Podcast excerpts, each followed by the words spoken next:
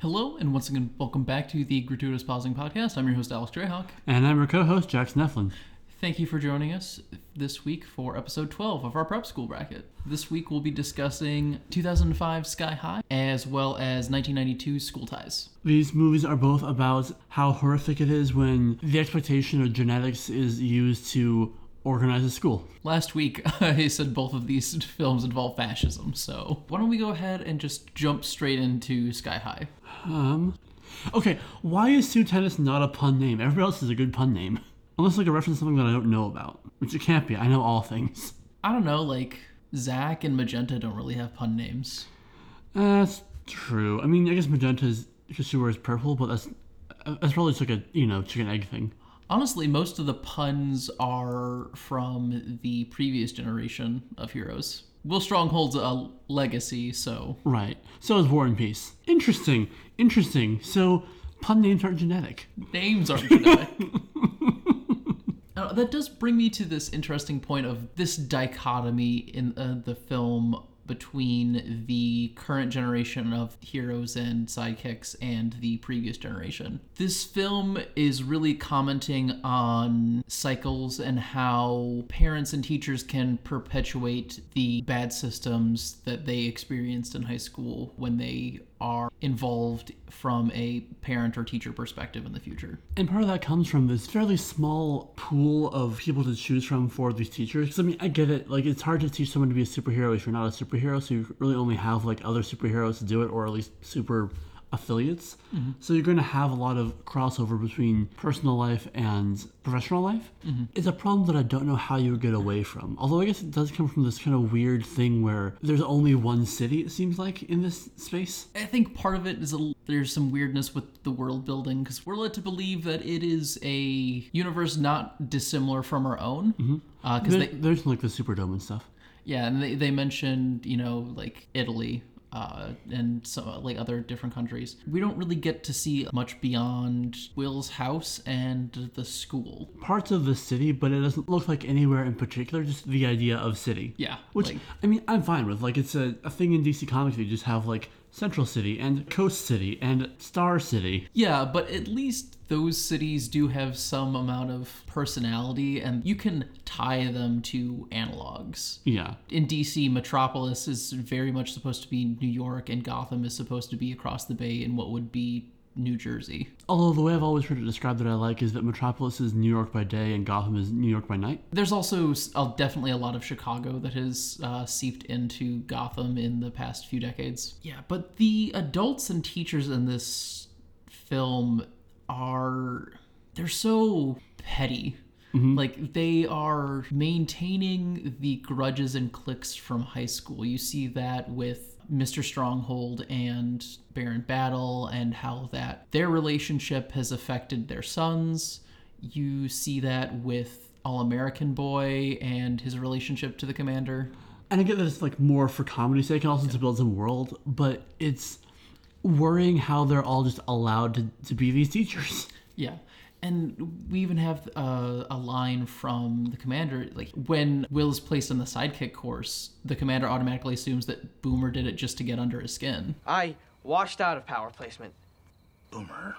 Didn't make the big time, so now he thinks he can pass judgment on some real heroes, kids, huh? Oh, it's a power trip, Will. That's all it is. Sonic Boom. Try gym teacher, man. And I really love the way that the film reinforces this idea of cycles repeating with its soundtrack.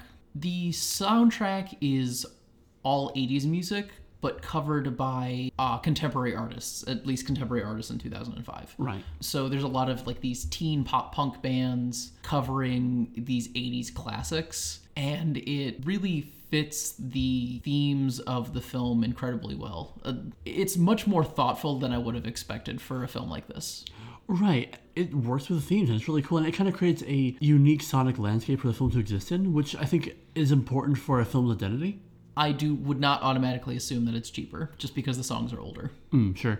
And it seems like music could be an odd place to shell out, but I guess if they're really passionate about the theme, then it works. So, yeah. Well, while we're talking about like these, you know, cycles repeating itself, the main cycle that's repeating itself is this denigration of sidekicks, or as the film calls it, hero support. Mm-hmm. you know, we see Sky High, and it's obviously a very well funded school. I mean, it's on this floating island in the sky, it has its own jet powered school buses.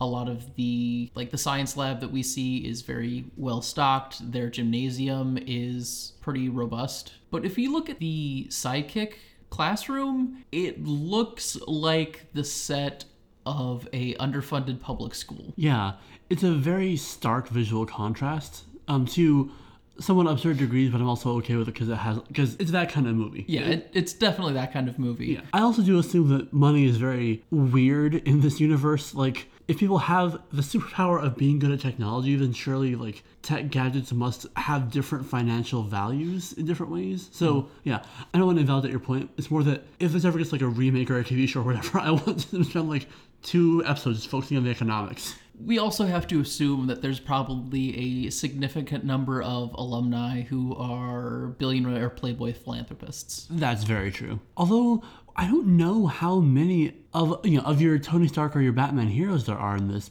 because of how focused we are on everybody having like quirks or X genes or, or however you want to express the idea of like the inherent superpowers. Mr. Boy is around as a, a support and he doesn't seem to have any superpowers or anything, but he's also kind of grandfathered in. Whereas I don't think any of the current students would show up without, you know, anything.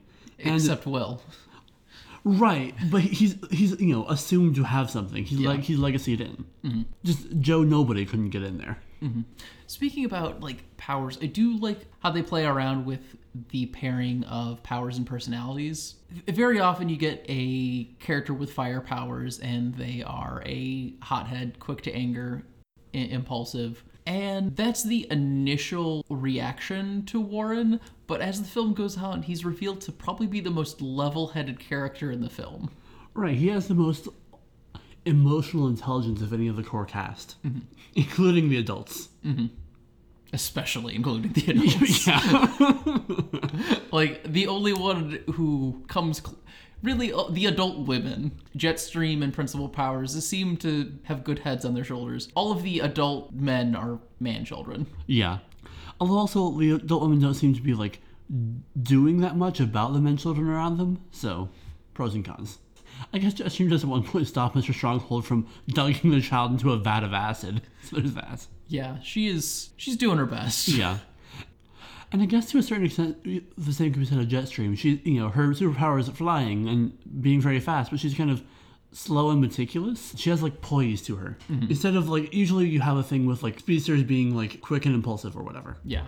Or uh, if your power's flight, being literally flighty. Yeah. So I do appreciate that they're kind of going against type on some of these. I think that's one of the ways that this feels surprisingly fresh as far as superhero films go. While a lot of it is very clearly referential, it is not a very flat uh, reference point. It's uh, there's a novel called Hero by Perry Moore that's kind of playing with some of the same tropes of being these like ersatz hero characters, where it's a lot more blatant to the point of feeling unoriginal. There's a character who's so very obviously not Wonder Woman that it, she may as well just be called Wonder Woman. It feels on the lazy side, whereas this at least they put in the work to create characters that feel like they could exist in a superhero universe as opposed to being just like Party City Halloween costume versions of those superheroes. Yes. Yeah, just the Justice League with the serial numbers filed off. the Powered Pals. One like minor thing I do want to bring up. So the big red phone is very often a thing when you're dealing with heroes. You see it in like the Adam West Batman series, uh, like even in Powerpuff Girls. and here, the way they do that is it's a very bright red flip phone, and I just I appreciate that attention to detail. It's a very 2000 touch, but I'm here for it. Yes. The wackiness really works, especially in um, our modern day where we need to be relatively serious with our heroes. They need to die and grow old and say the fuck word. Excuse me, I'm Erik Lehnsherr. Charles Xavier. Go fuck yourself. That is one of the benefits of kind of coming up in the more experimental phase of superhero film. Mm, yeah, yeah, that's fair. Because we were still a few years before Iron Man at this point, yeah? Yeah, we're three years before Iron Man, three years after Sam Raimi's Spider Man. Right. People have been playing around with superheroes. I mean, you have Blade and the X Men series that started uh, not terribly long before this. Outside of like the big two continuities, you have um, other comic book movies like The Phantom, The Shadow, The Mystery Men, Yeah. all of which we've talked about before. Go check out our comics bracket from approximately a year ago. And I think, especially this mystery man, are kind of taking it as read that superheroes are. We're not expected to take them seriously inherently, which I think is important. Like, I'm not sure if this would feel the same in the modern day. There's definitely this sense that in this film and some of the other more lighthearted takes on superheroes that they are going back to the roots of comics and like this is media that is designed to be consumed by children so it's like lighthearted and comical that doesn't mean that adults can't get anything out of it Right. we've moved further away from that because many of the comic book films are catering to older fans who have this nostalgia factor or also who grew up when comics were becoming more gritty to a certain extent more serious but honestly that's a more recent development. Uh, you mentioned like sky high would look very different. It was made in the modern era. And we have brought this up before but i think that my hero academia is treading a lot of the same territory that sky high does and we can definitely see how it is much different in this age of what we expect from comic book esque narratives. And hey, it is a tight web of continuity with much less episodic narrative, even when it really ought to have some. Yeah. It also has a girl whose whole thing is being really good at technology and who's kind of creepy with her relationships. Interesting. Interesting. Hmm. hmm. We've talked a little bit about the weirdness of the allegory for heroes versus sidekicks in the film. There's this icky genetic component. It could be read a number of ways about which aspect of oppression they want this to be an analog for. It's oppression with all the serial numbers filed off. Unfortunately, it gets into some icky territory because of that. Mm-hmm. There's definitely this sort of genetic superiority thing going on with at the beginning of the film with how they sort heroes and sidekicks. There's some analogs to coming out as not cis or and or straight when Will admits to being in the sidekick course. Mm-hmm. There's definitely this sense that the group of friends that Will has made in his early days of high school kind of reads at this band of queer misfits. The kind of found family of misfits that most oppressed groups wind up having. Sky High functions literally and explicitly the way that School Ties only functions implicitly. Mm-hmm. All the stuff that the, that the villains in School Ties believe is the stuff that is literally true in the universe of Sky High. Yeah, which is weird and icky. Yeah, there is an inevitability to it when you have people who do, who are genetically more able to exert agency than others. You are going to have the social stratification, and there's not always a good way to balance that. Mm-hmm. Which means that when you try to have like the mutant metaphor or whatever playing into it, it gets messy. Yeah, I do think that's one area where My Hero Academia has done a much better job, specifically because the way quirks work is weird and different. There are a lot of downsides to having certain quirks, and you can make a lot of a weird quirk if you are smart and dedicated. Smartness, dedication, creativity, and to a certain extent, finding your niche. There are a lot of people who have like quirks that are useful for construction or whatever, like the cement guy. Cement. Cementos. Yeah, Cementos. Yeah, I get how that could be u- how that's useful as a superhero, but you can also use it for like art and stuff. He chose to develop it t- towards superheroing. We're, we're getting into the weird racial superiority stuff, so it kind of makes sense that we switch over to school ties now, I guess. Yeah, I think there's a lot to unpack with that in, in Sky High, but I think c- comparing and contrasting it to School Ties is a really good idea. So yeah, let's do that. Boy, howdy, the race stuff is just as unfun the second time round. Yeah, it's intense. Yeah, knowing it was coming, I was kind of bracing for it more and kind of like watching uh, with my hands behind my eyes like it was a horror movie. I feel like we got into it pretty thoroughly last time. I don't have like more complicated thoughts or anything like that this time. I just with superpowers, if you get like a really good one, like f- flight, teleportation, whatever, you automatically get into the big leagues. Whereas here, it's very easy to get into the big leagues and fall out of them. There's not like a there's less of a safety net for some people. Like like sure, the movie ends with Charlie talking about how he's just gonna how he'll be fine. He's um he's Dillon, but for folks like uh, McGivern, there isn't necessarily that safety net. We don't have that surety of that. And heck, even though Charlie is assumed to be great, he's still not good at things. Like he- being expelled probably the best thing that ever happened to him because no one was going to notice how his grades weren't good and how he wasn't very good at football. All that is kind of obliterated by this other big thing that happened. Yeah, and he can specifically manipulate the narrative around that and, you know, say this Jewish kid screwed me out of uh My rightful place. yeah, my rightful place. And because of the society that he exists in, people will believe him. Yeah, although something that someone on the internet caught that I didn't, it was very clever. Um, David's football number is 42 and Charlie's number is 21. He's literally half the man that David is. Especially since David is twice as old as him because, my god, he's so tall. There's like 2 years of difference between the actors. I know. But Brendan Fraser just looks so much older. One thing that I think really works about the tension of that anti Semitism is for a good chunk of the movie, you're kind of lulled into this false sense of security because David is fitting in so well. Uh, and there's only a few instances before Charlie finds out that pose any real problems for him. Broadly, I get where you're coming from, but on the flip side, there's not that much of a narrative tension beyond that. So you kind of know that it has to go bad at some point. I mean, like there's the strife between Charlie and David with the football and all that jazz, mm. and there's the broad things of like doing well at school and all that, but we don't quite have anything else that is quite as emphasized there. Oh yeah, like the the film kind of gives the game away a little bit too early because that's like the big thing that's what they're setting us up for. But uh, especially right around the time that mcgivern gets sent to the hospital and david and charlie are kind of building that relationship there is this sense that huh maybe this all will work out.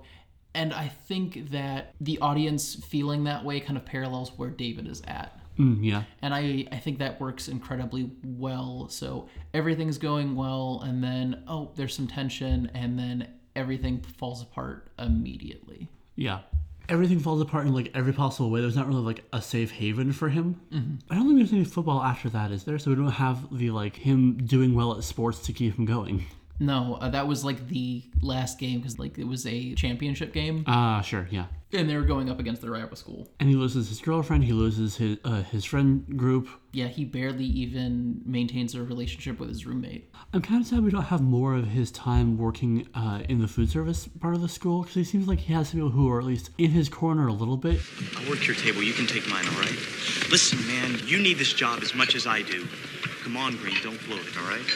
I wouldn't mind seeing at least one or two more scenes of what that's like, even if it's just a short conversation. I get that he needs to be and feel isolated, but Yeah, but having him find some amount of solidarity with the other kids who need to work for their uh, place at the school, I think would be good. And it would give us some contrast to David and Charlie's relationship that is very different. Right. I mean, also just let us get into the class dynamics a little bit more. And I'm, oh, oh what, what I'm saying is put upon protagonists of after school specials need a union. I do actually want to go back and talk about the beginning of the film a little bit because it's not something we discussed much last time. And I think there's a lot of interesting things going on. Mm-hmm. Pretty early on the film, like David gets into a fight because of anti Semitism. And it's really interesting because he has a group of Gentiles who do accept him and a group that definitely do not. Mm-hmm. And we get to see how that tension plays out. And when eventually things break down into violence, it's not stop it, it's take it somewhere else. Mm-hmm. Please don't break things in my store. I have to pay for them. See, to a certain extent, I rate it as anti Semitic violence is okay as long as it happens in the shadows. That's fair. I, I mean, it also seems like it's kind of their place. So I feel like there's element of like, these guys need their asses kicked. I just don't want it to happen in my store because I, I, I might be legally culpable. Yeah. Like, I'm not saying it's very cut and dry, this is what it is, but there's definitely this seed of that that I find a little bit icky. That's fair. I, I hadn't read it that way, but I get where you're coming from. Yeah. Uh, there is a interesting bit in the opening where all David's friends are saying goodbye to him, and one of them tells him, He's not going off to war, only Massachusetts. I like that line because it kind of reinforces that we're not that far out from World War II still being a thing. Like that's in recent cultural memory. There's some interesting narrative stuff going on. So after the fight, he um, is at his dad's place of work. They're driving home together, and his dad's chastising him for getting into the fight. You get an opportunity like this out of the blue, and you go off and pull this shit. I had to. This is a school two presidents went to. A pipeline to Harvard University. They're gonna see you and think you're some kind of hoodlum. While they're having this conversation, they're literally stopped by a train because they're driving through out of a train yard. And I love that they are physically stopped in this place as his dad is talking about if you continue this, it's going to like figuratively stop you in your place. You're not going to be able to get into Harvard. Right. And they're being stopped by a much bigger force than them that could easily crush them if they were uh, a little bit out of line, as yeah. it were. Yeah, and it's something that they have absolutely no control over. Mm-hmm. We also have that conversation later in the diner with David and Sally. Sally, yeah? Yeah. Yeah. Uh, this one day, my father and I see these two guys, and one of them's got a rope around his waist, and he's holding a net bag, and his buddy's holding the other end of the rope and lowering him into the pit. Before? Oh, they were scavenging for tin cans. God, who'd want to do that? That's what I said to my old man. And he gave me this long, hard look. And he said, Davy, it's an honest living. And between that and the bit where his dad is giving him a blessing and My liebe Kind. Gesundheit. Come on, Pop, you're sounding like Grandpa. You should be so lucky. It gives a very strong sense to the sadness and loss that his dad has gone through that David is getting out of without wasting time on that, if that makes sense. Like, the film doesn't, like, stop the camera to, like, tell us things that we can understand through dialogue way better. It's very economical storytelling that I appreciate. There's quite a bit to downplay some of the family's Jewishness, partially like you know coming from a working class background, which is very against stereotype for what people assume of Jewish people. Well, his name is David, you know, biblical David and Goliath. So like his younger brother's name is Petey. We meet him and he's in like a coonskin cap, and it's just like the idyllic 1950s home life. Like that little kid is going to go home and sit in front of the TV and watch Howdy Doody. I'm not quite sure how I feel about that. I don't think there were a lot of good options. I, like on one hand, it's kind of they're downplaying a lot of you know, like cultural signifiers of Jewishness, but on the other hand, they're also showing that this community is not a monolith. I think there's also an element of um, David not being all that into his heritage. It doesn't seem like he's upset with it or unhappy with it, but it seems more like it's something he kind of accepts as just a inevitability of him as opposed to being something he celebrates. Partially because he gets shit for it all the time, it seems like. But Yeah. also, he doesn't seem like he's actively embracing it. There is more to him than his Jewishness, but a lot of the film is people not being able to see that, which I think is a good way to go. He has all the other things that he would rather be, but he's kind of, I guess, saddled with this burden. Yeah. Well, I mean, not that. Not that being Jewish is a burden, obviously, but like that in, in the context of this film, it kind of winds up being. Yeah. There's also, I think, this sense that he is doing it to honor his father uh, more than anything else. We get that scene early on where he- It's Rosh Hashanah. You haven't forgotten. Uh, I got a game against Winchester, Pop. and he ends up like breaking into the chapel to to his prayers later to like keep his promise to his father. Mm-hmm. You know, and then he talks about I lied to my father. I lied to myself. And I think that plays into some interesting stuff about like societal expectation and, and duties and responsibilities. Like he and everyone else at the school are both kind of in the same boat, as it were. It's just that his are radically different. everyone deals with expectations from their elders. It's just that David's and everyone else's are very different.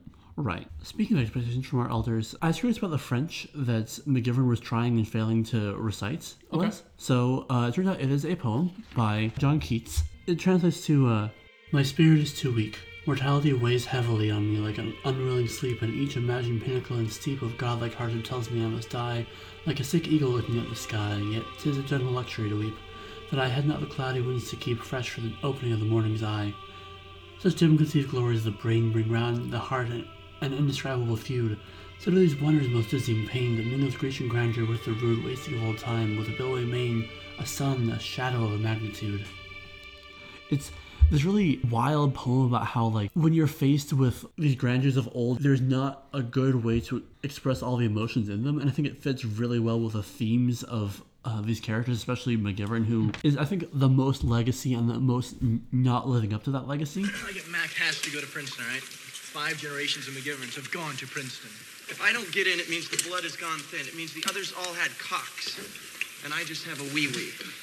I think Charlie to a certain extent, but also he has, I guess, more of a support system. Whereas McGivern doesn't have the football; he just kind of has his his wits and his humor. And we all know that the class clown isn't like the one who succeeds in these narratives. Yeah. that's just like a given thing. Mhm. I say as a class clown. I think this movie is smarter than it necessarily needed to be. It's playing on more obscure knowledge of things that have more meaning than y- you might expect because so much of it is very surface level.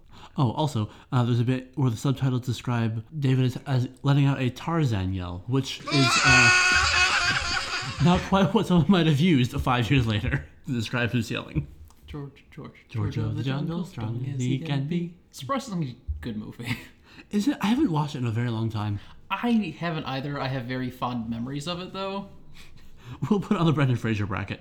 Oh, speaking of horror, as we were with the mummy, can we talk about how deeply horrific this whole like 12 Angry Men thing is in practice? I mean, I, I know, like, I was having a good time with it because it's like, it was very well written, but making students decide who to punish is scary because they're just doing it on their own without external support. And I know that's part of the theme to the film and all that jazz, but it's still scary. I feel bad for them. I mean, there's definitely this sense of mob justice there, but it's also the school administrators are threatening communal punishment. Yes, also horrifying. Also against the Geneva Conventions, which I'm pretty sure I've talked about on this podcast before. So let's ask this question. Which is more societally horrifying, the school of school ties or the school of sky high? The thing about the school from School Ties is that school either currently exists or definitely has existed. Mm-hmm. Thing about the school in Sky High is no one has superpowers. Yeah. I think it really comes down to what is more horrifying dealing with the evils of uh, humanity that actually exist or the hypotheticals of a world with actual genetic superiority and super beings who are literally above us and as far as I am aware have very little oversight. I would argue that the one from Sky High is maybe a little more horrifying than because I hadn't thought about the um, lack of governance thing for one thing, but also in School Ties, David wins. Like he managed to barely beat the system, or at least get a pass from it. You used me for football. I'll use you to get into Harvard.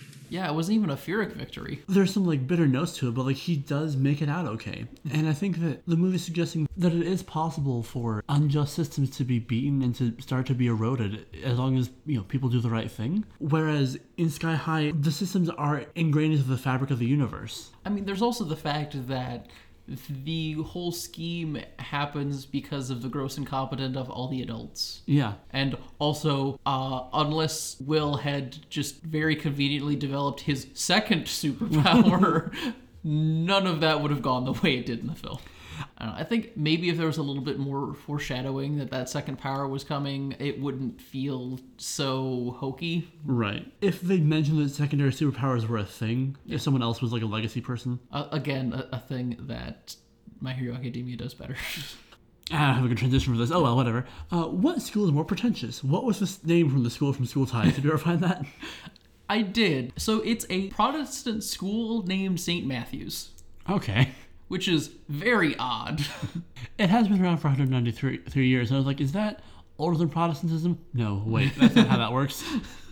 You know, I taught my confirmation class. I should know this better. Okay, so we've got a Catholic name for a Protestant school. Named after a saint, not that bad. That, that is an actual saint, I believe. yeah, it, it is. I mean, it, it's also one of the saints that like wrote one of the four Gospels. Yeah, he- he- So- fairly well known.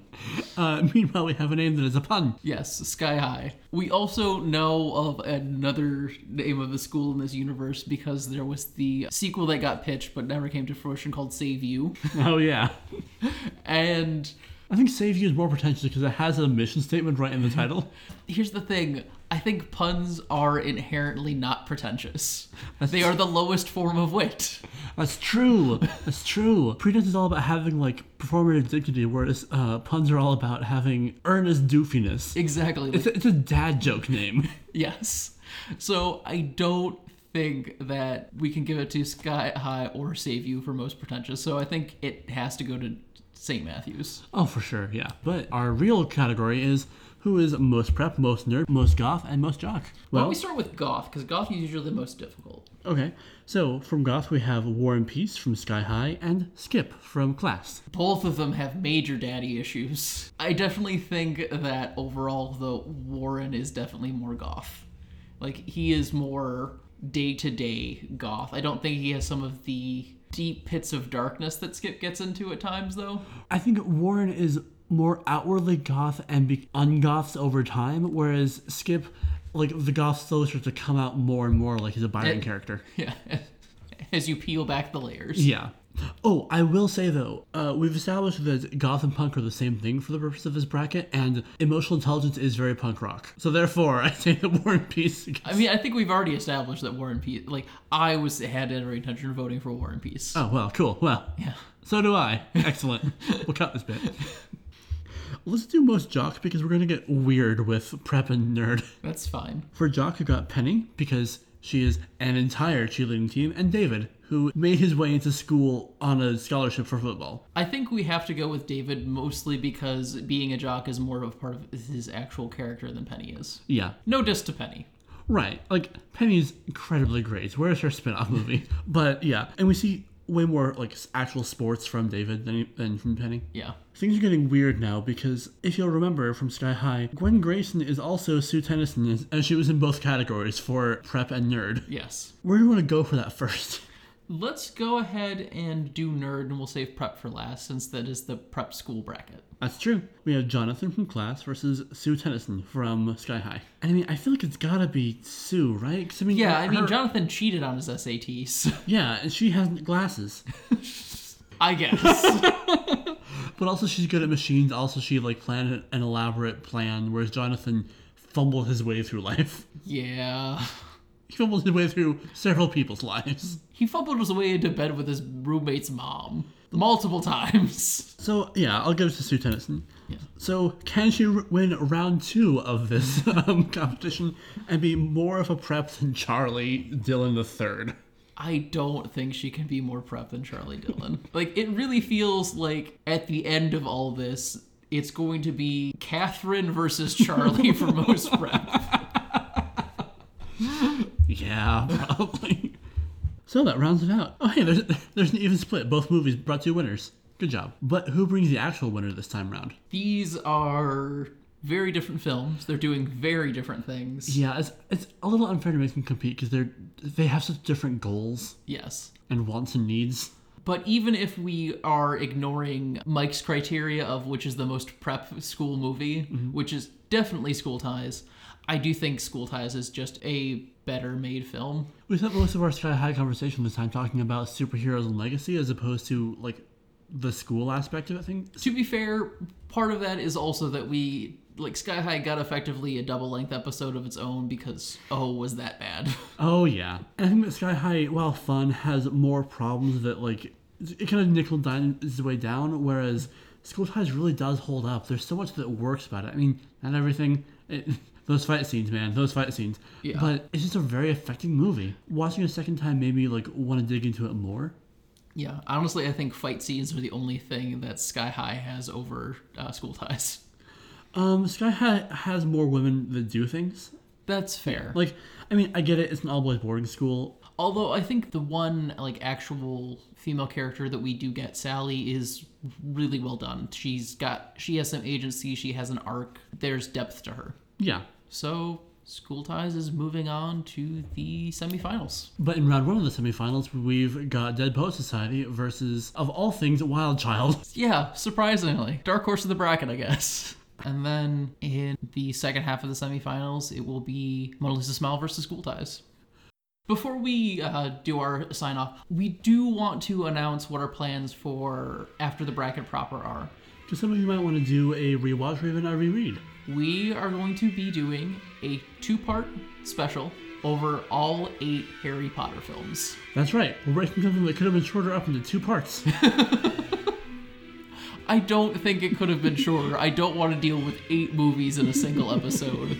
so get hyped for that. We're hopefully going to have some guests on for that. And feel free to tag us in your like rewatch or reread posts. Mm-hmm. We'd love it. Yeah, you might have better thoughts than we do. So if you want to catch any of that or anything else, uh, follow us on Facebook, Twitter, and wherever you catch your pods. Yeah. This has been the Gratuitous Pausing Podcast. Thanks for tuning in.